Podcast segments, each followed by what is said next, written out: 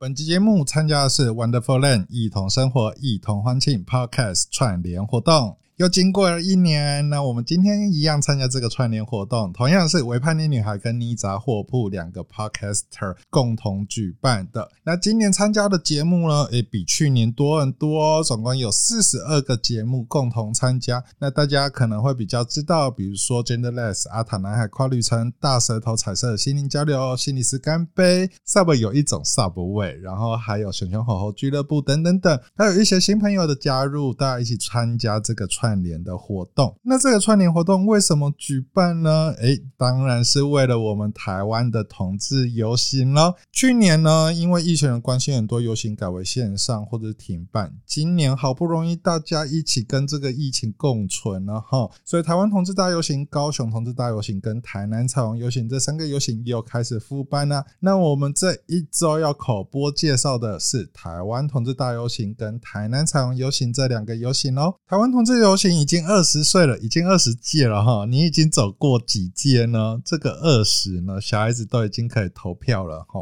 都在两年就已经可以出社会、大学毕业的年纪喽。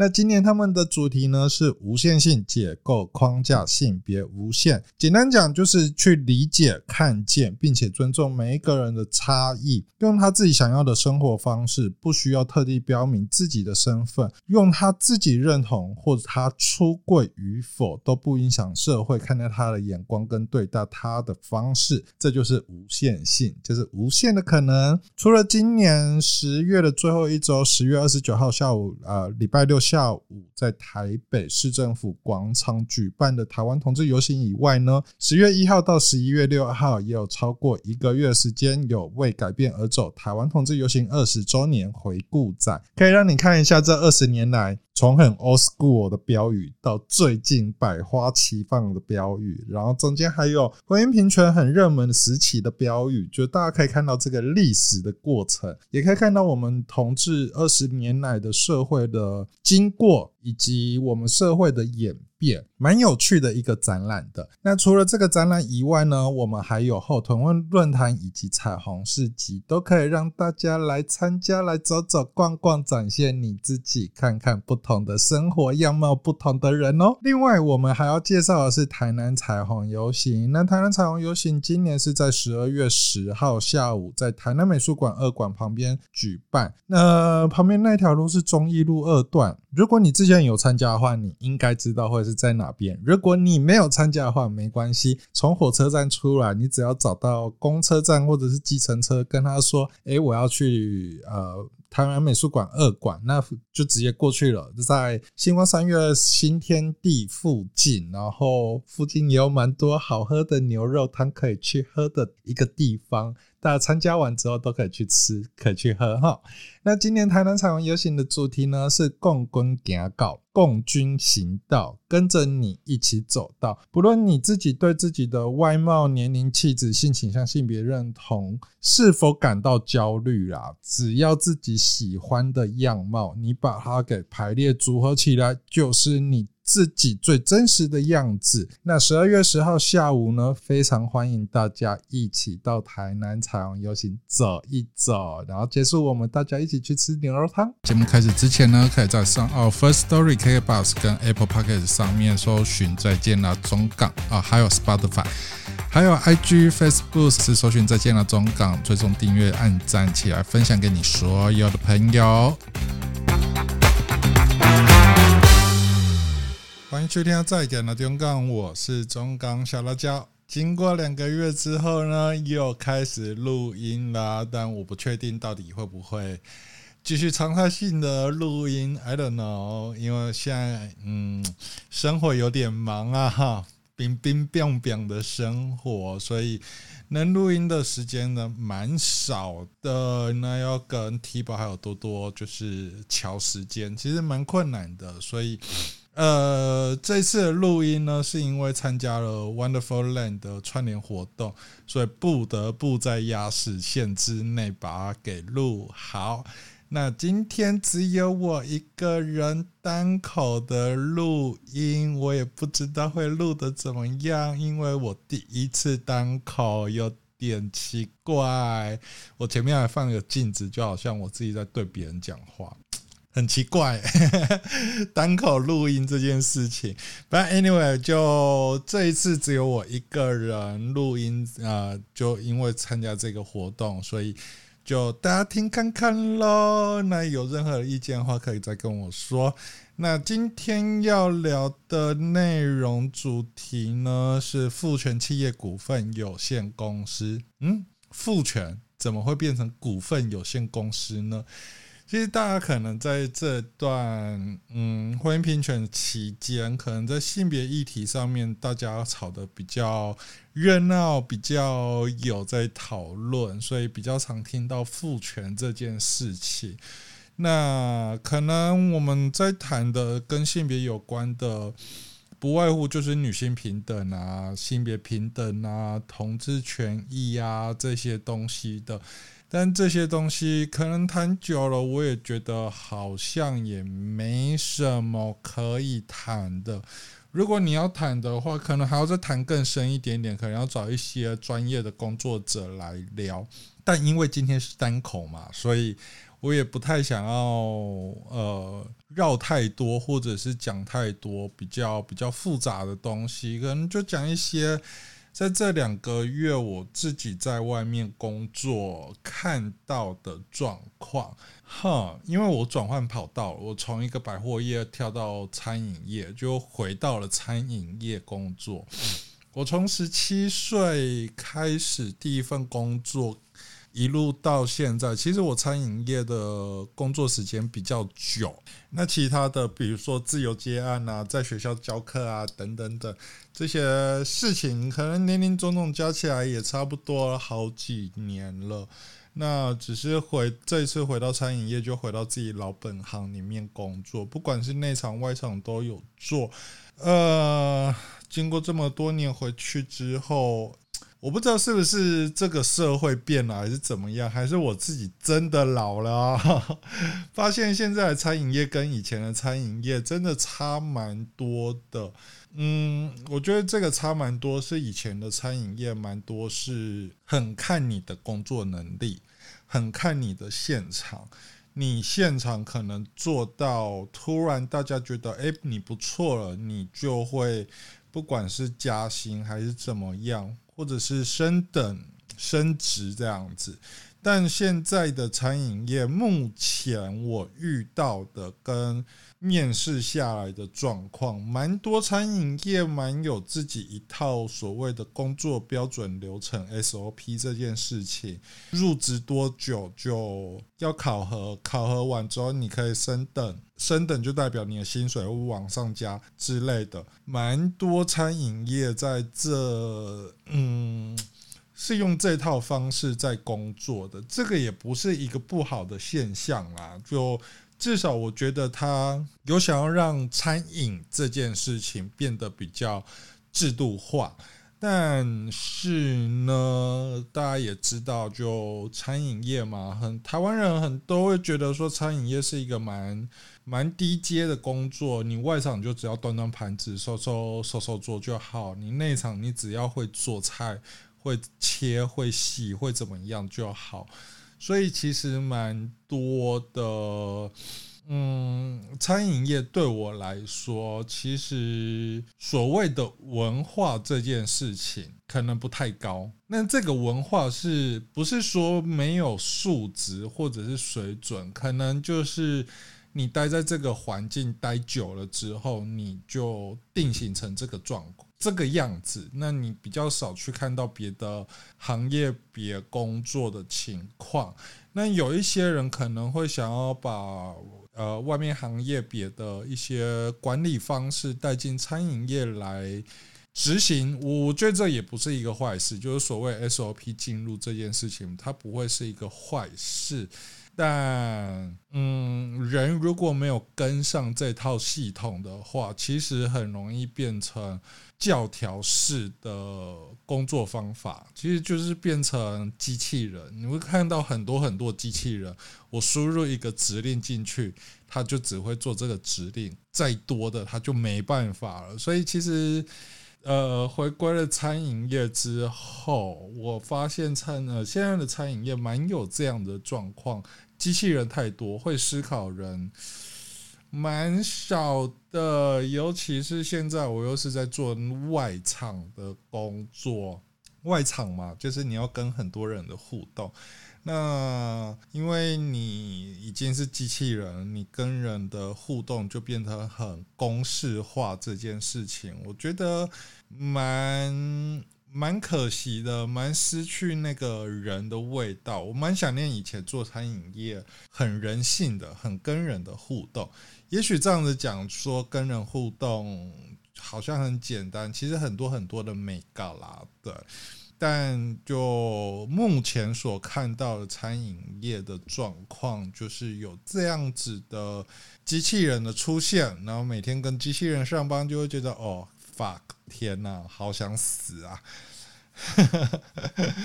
这个东西，机器人不管是对于客人，或者是对于同事，对于工作都是一样，就是你只能输入一个指令，它就只能做这件事情。那就把这样的教条奉为圣经，我觉得这蛮可惜的。对，就是工作有时候工作这样子下来，我觉得蛮沉闷的。那你可能会遇到一些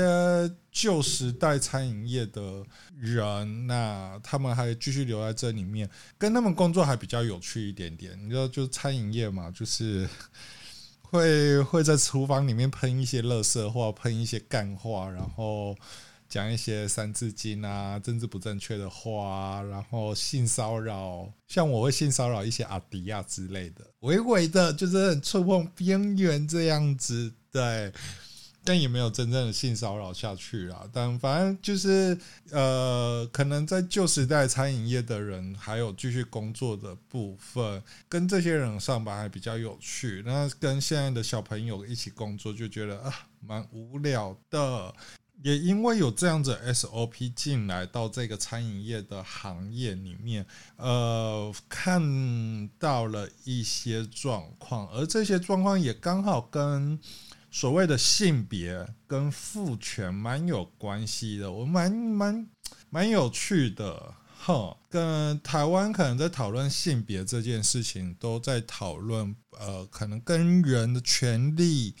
权益，或者是我，呃，有没有受到伤害、性侵、侵犯这一类比较多的讨论。可是，在企业管理这一块上面来讲，真的蛮少人在讨论说，呃，我们的这个管理方式是不是有问题？可能大家会觉得说，哦，上位者讲什么我就听什么，就是一群奴隶这样子，就是机器人，对，就是机器人。上位上位者输入什么指令，下面的这些机器人就会照做，然后就注意了啊，老板说的都对的这样子。那像我们这些。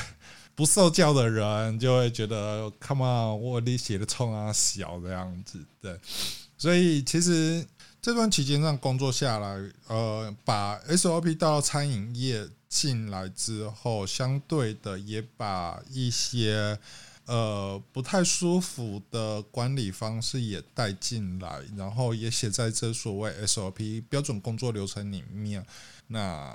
嗯，可能提出来跟大家讨论讨论啊，就是这些所谓管理阶层的管理方式、管理行为，呃，就也许也许我们有的说法，但其实更仔细的去看，看到这个人的背后的想法、行为之后，你就会发现，哦，他就这样子啊，他就这几招而已，哈，这个是目前所看到的。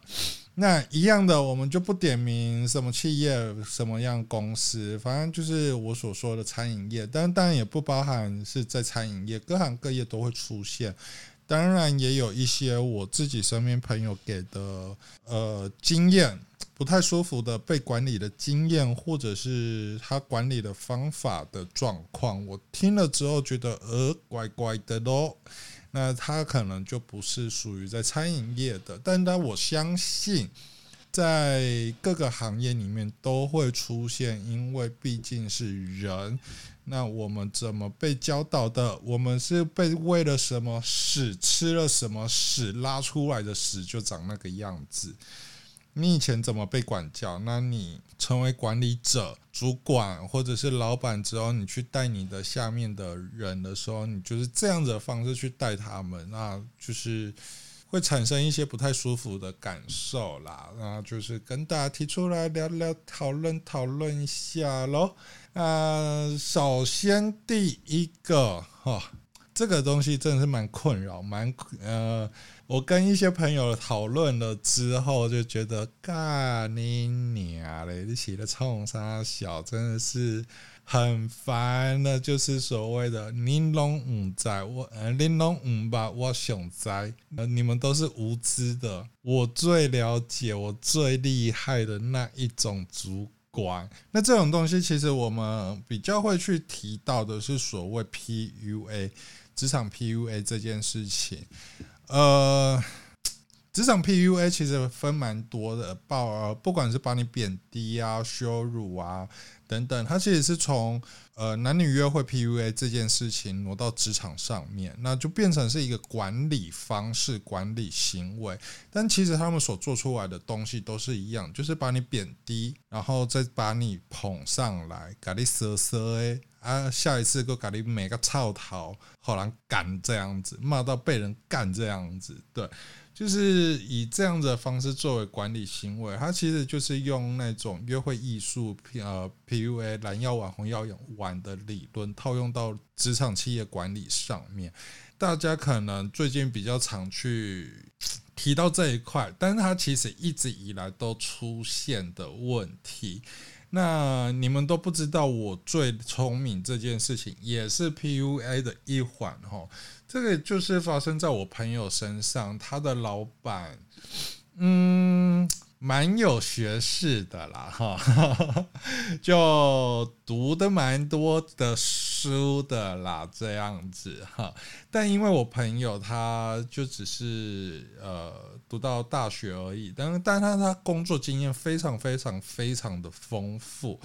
你刚刚聊天，你知道这个人非常的有底气，有底气到他自己可以自己创一个业，而且可以做得很好。但他因为他不想要这么的呃辛苦，这么的累，所以他宁可就是去当别人的新乐，就是所谓的劳工这件事情。他们公他们公司啊，他们公司就是会有考核，比如三个月、六个月。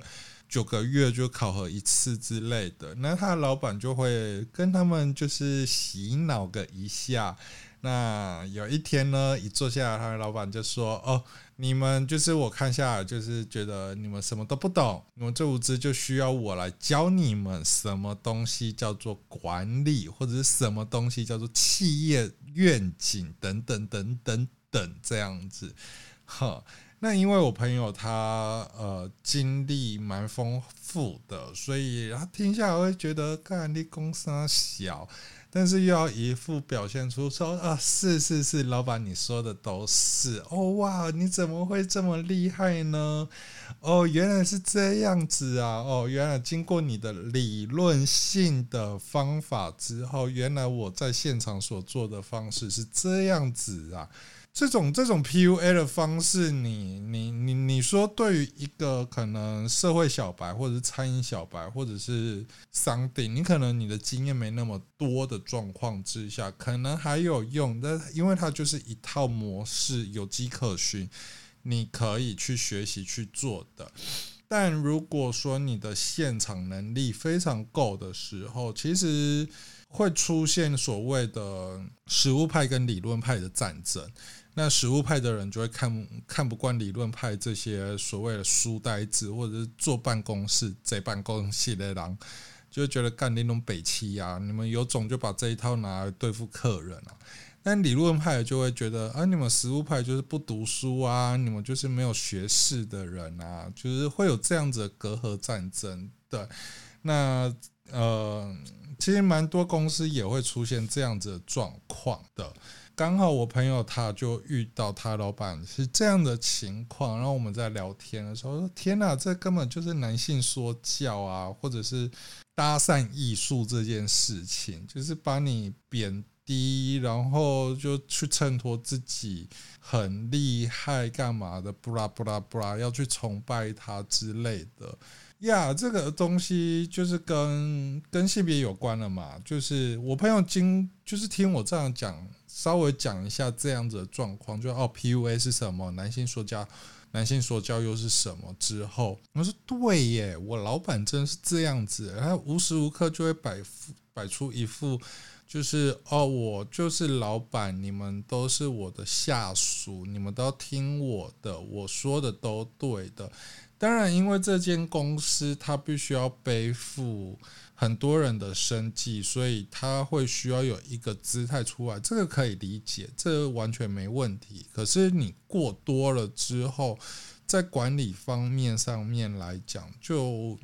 蛮让人困扰的，嗯哼。但这个东西就比较少去有人去发现去说，那当然就是面对这样子的主管或老板的话，你什么都不用讲，就让他讲，然后就是表现出崇拜崇拜他就好。反正台面上说什么，台面下做的又另外一回事了。有台面下的做法嘛，台面上又有台面上的做法。简单讲就这样子。那原则上就是遇到这样子的老板的话，就是。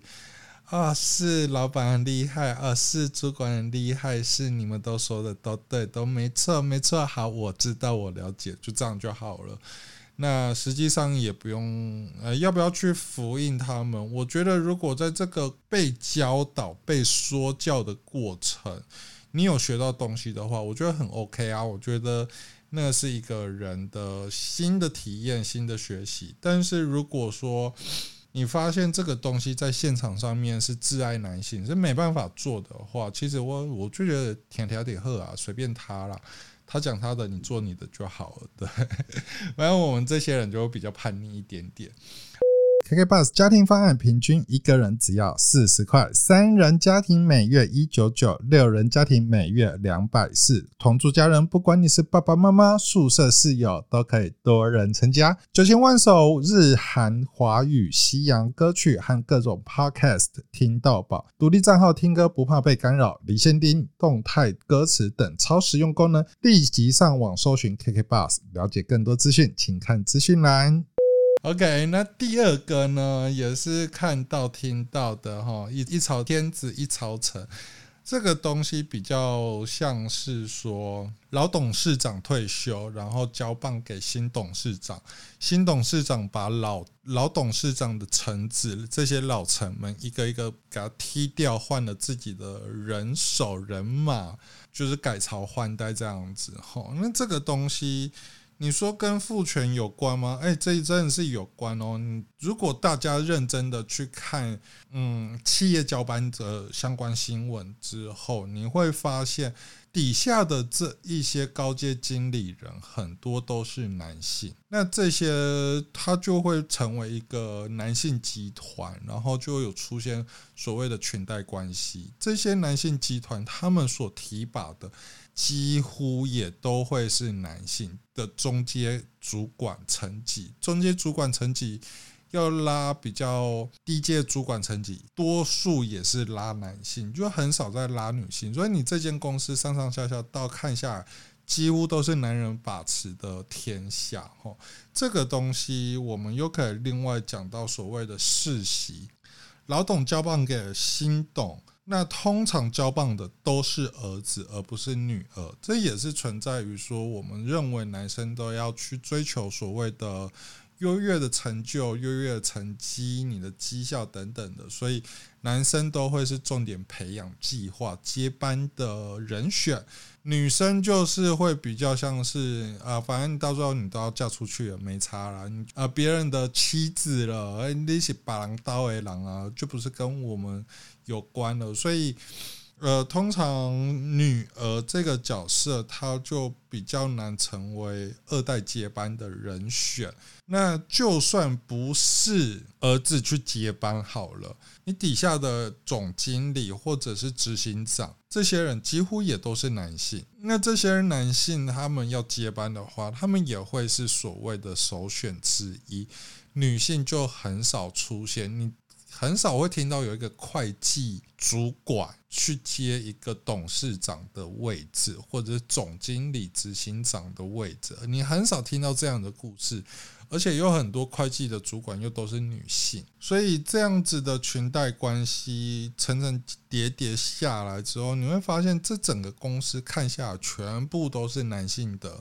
主管，几乎啦。那可能很低阶、比较底层的主管的部分有女性没错，可是你慢慢上去之后，女性的人数就是慢慢减少。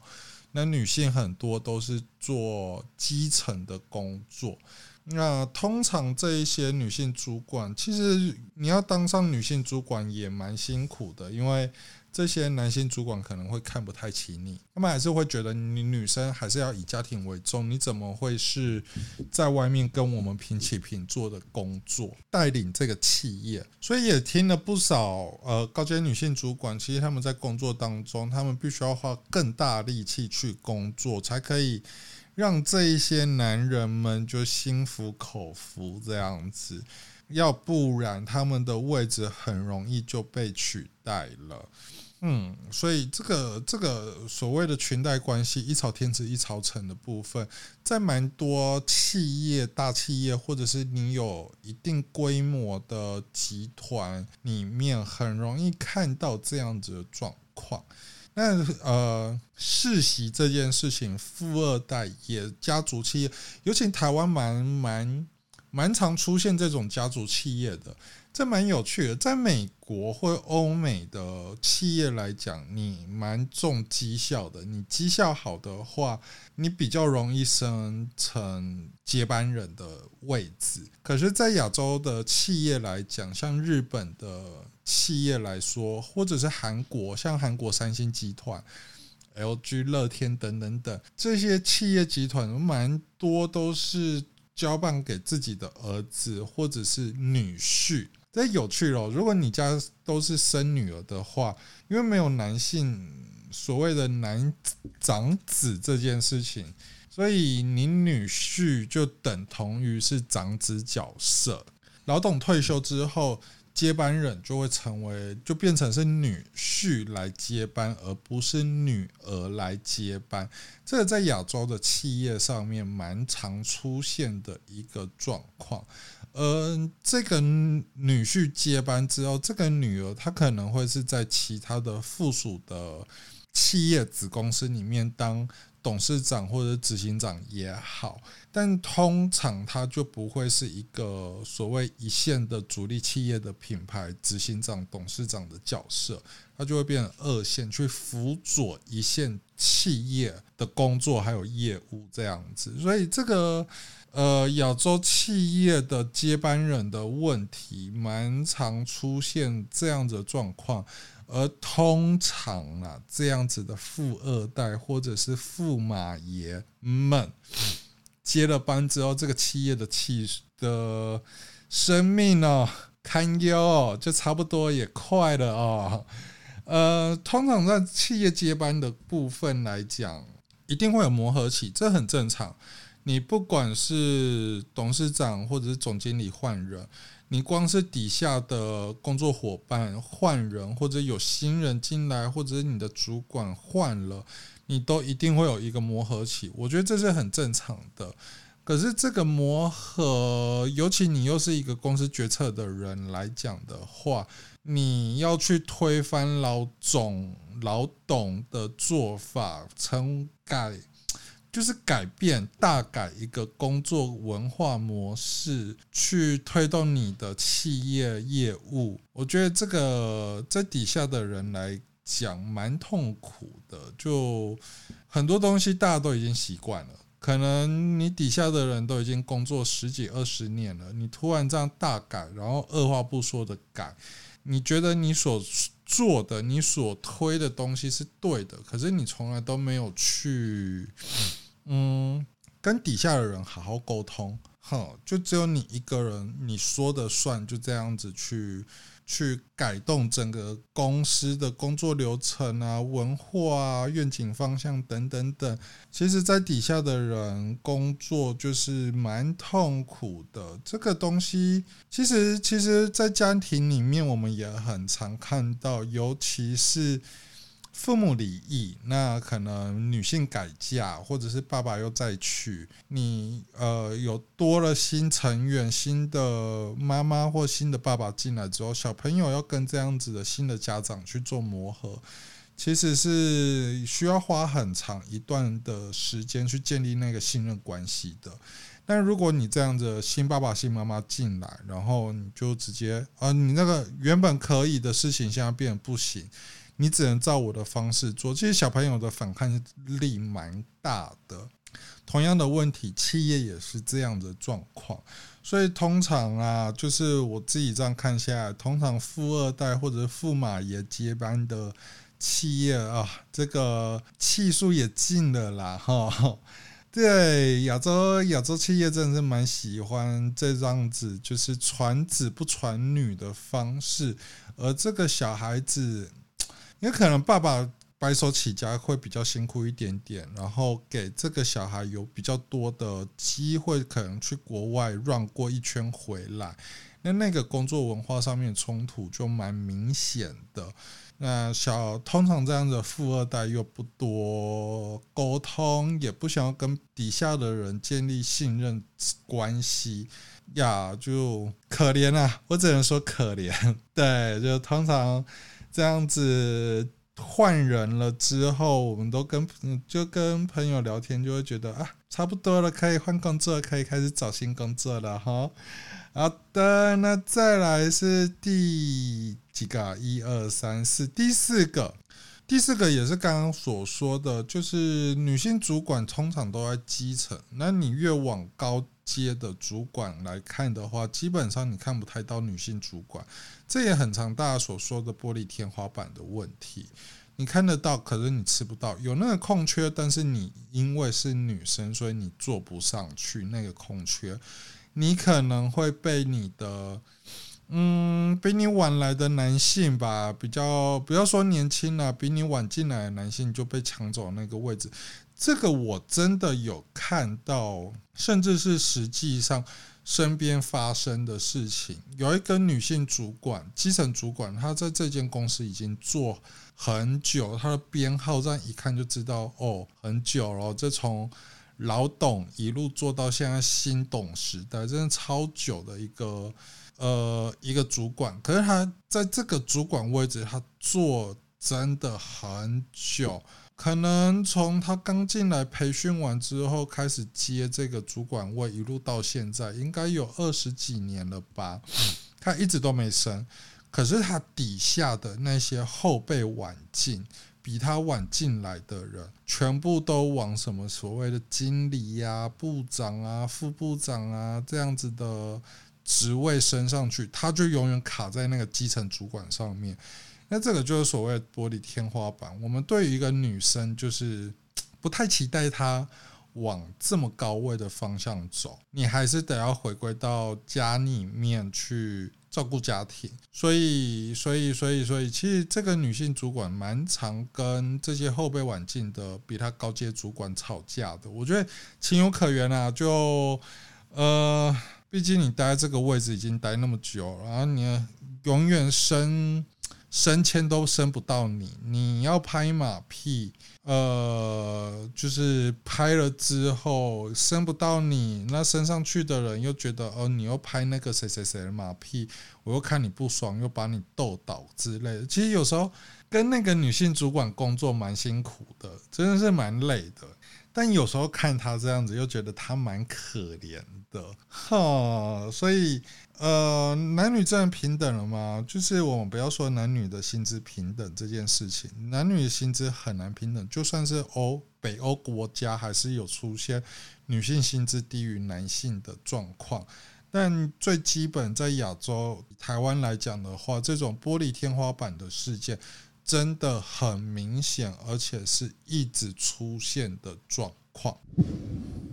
好了，那最后一个想要跟大家分享的是，可能我们前面所讲的几乎都是男性的主管为主，但并不代表说，呃，女性主管就不会出现这些问题喽。有一些女性主管，可能她所做的方式又更极致，你会觉得，干，你怎么那么急吧？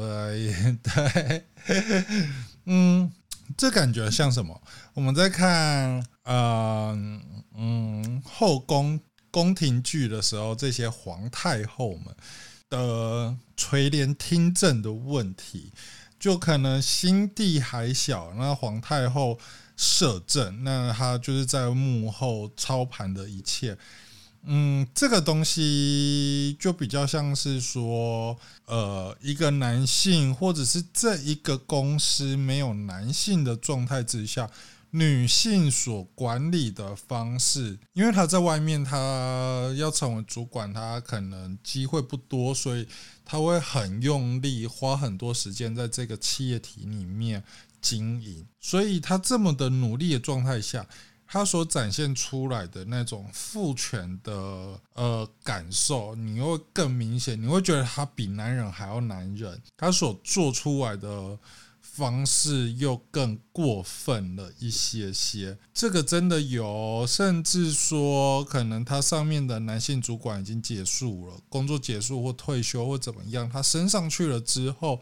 他嗯，媳妇熬成婆了嘛，所以他对待下属的方式又会更苛刻，这个真的是蛮蛮蛮常出现的。而他这样子升上去的状态之下，他为了要巩固自己的职位，他可能会做出比男性更极致的管理方式，为了要去讨好，或者做出那个绩效给老板看，让他可以稳坐这一个位置。这个哈，这真的是亲身经历啊，真的是。有遇过女性老板，她的管理方式确实就真的蛮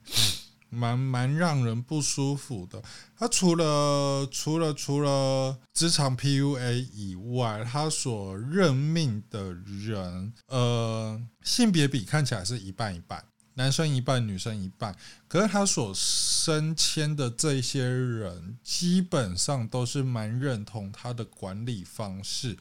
那大家就是必须要呃，讲难听一点，就婆姨懒趴啦。虽然他没有这样子，但就是要婆姨懒趴这样，让他高兴，让他爽。那他也是很常，就是说啊，你们都很不了解，你们都是社会小白啊，我最了解，我最清楚啊，我多有成就干嘛？我会这样子，都是因为我的努力干嘛的。但他都没有看到是底下的人，其实嗯，为了他这个事业体。也花了很多心思在工作上面，但他都会觉得这一切都是我应得的，你们所做的都是应该的，所以我是最厉害，我是最努力的那一个，嗯，然后也蛮羞辱人，他也很常就是讲一些贬低人的话，可是转过头又之后又跟你说啊，你好辛苦哦，你怎么样，干嘛干嘛的。然后慢慢的就会分化出一些小团体，就是呃老板派的人啊，不是老板派的人，就是会出现这样子的小团体的问题呀。所以其实女性主管，呃，可能我们很常会看到说，诶，这个国家它的总统或者它的总理是女生，所以是性别平等了。可能形式上是，可是他所做的东西，可能就真的不太像是。我们认为的比较 liberal、比较自由派的这种模式去管理国家，相对的企业也是一样。它一个女性老板、女性主管，她升上去之后，她所做的决策都会更让人不舒服，更杀伐果决，更专制，都会有的问题。然后虽然还不到世袭制，我觉得这蛮有趣的，就是这些女性老板，她们本来不想要把她的位置传给小孩的。即使他的小孩蛮大的，就是蛮可以去接他的位置的年纪，但他们蛮不想，他们还是会愿意给底下的高阶经理人去接，呃，不管是 CEO 或者是总经理的位置，嗯，他们蛮放在这一块蛮放的，就是蛮放权，不像男性主管，呃，男性老板会给自己的小孩做这么高的位置，但统一来讲的话，它的。管理方式真的是呃蛮痛苦的啦，对，就是小圈圈的问题也有，然后父犬的管理方式也有，它其实是双重压力的一个工作环境，所以就算是女性主管，也不代表说这间公司真的就呃性别平等了，对，就真的是不用想想得太美好，嗯。那这个这这五个，我今天就先分享这五个，因为只有一个人单口，我觉得讲起来蛮干的，蛮尴尬的，也蛮干的哈。但这个也就我自己身边朋友以及我自己看到遇到的状况，以及目前所体悟到的事情，就是让大家参考参考喽。那不管是你现在正在经历的，或者是接下来你要找工作，你可能会遇到的状况，看你是否想要待在这样子的环境工作。我个人是，你只要你只要出现这些问题的话，我一定是闪人。说实在，工作对我而言并不是一个很很看重的。虽然我现在工作很忙，我没有什么时间可以录音做这件事情。但你只要我工作，一就是当一天和尚敲一天钟嘛，我就会好好的把我的工作做好，直到我离职结束的那一天。哼，那我离职不会会不会因为你的薪水怎么样或干嘛的，我会因为。职场上面有这样子的让人不太舒服的管理方式，或者是职场 PUA 的问题，我才会离开。我觉得工作除了技术你可不可以适应以外，跟人的互动这件事情也是工作的一环。那不对盘就不对盘嘛，我就是真的，我蛮讲究工作是需要很吃感觉的人，不对我就会离开这样子，所以。呀，我最近又在开始看新工作了，也还在观察啦，不确定啦，不确定会不会离开还是怎么样的，也还在观察看看。但有感受到一些 PUA 的问题，然后呃，还有一些父权上面的状况，就是有那个影子的出现，然后它成为是管理行为的模式。这个东西我也还在观察，如果真的是没办法的话，我确实是真的会走人。那我当然会希望可以走到一个嗯比较舒服的环境哈，然后好好的工作存钱，就这样子。这工作不就这样子吗？马克思说的，人的劳动就只是展现出自己的创意。那。你要用这种 SLP 的方式去规定劳工工作呀，它这是一个参考依据，可是劳工就没有创意。对我来说，这样的工作环境也蛮痛苦的。那这个 SOP 说实在的，大家如果仔细去看那些规范，你可能也会看到一些父权的影子在这里面。那当然这些。呃，工作规范你丢出来，你一看你觉得不太舒服，不太能接受的话，我也觉得说那就离职吧，那就离开吧，没关系，就就走啊，对吧？就这么简单，就是这样了。好的，那希望大家在职场上面工作都可以顺顺利利的，然后可以找到跟自己对盘的人。上班讲干话真的是一件很爽的事情，呃。但这很吃频率，它并不是每一个人都可以接受的事情啊。不过我也确实这样子换工作下来，也找到了一些，诶，上班可以讲干话的同事或者前同事，然后我们现在。像前同事来讲的话，离职了，我们还是三不五时会约出来喝茶聊天，就是可能从晚上十点十一点喝茶聊天，喝到隔天的早上六七八点，然后再吃个早餐，接下来就睡了，会有这样的状况。对，我觉得工作这么久会遇到这样的同事，蛮不错的，蛮好玩的。那还可以跟你陪你讲干话啊，喷一些垃圾话之类的。我觉得工作就是这样子，就是要让你的环境好玩，不要这么沉闷。这个就是你会待在这个行业或者你这个产业里面长久的一个方法，而且是最重要的因素啦。呀。就这样，那我们今天录音就到这里了。希望大家工作都可以顺利。年后要转职领完年终散人的人就该散喽，没有要散的话，大家加油喽，拜拜。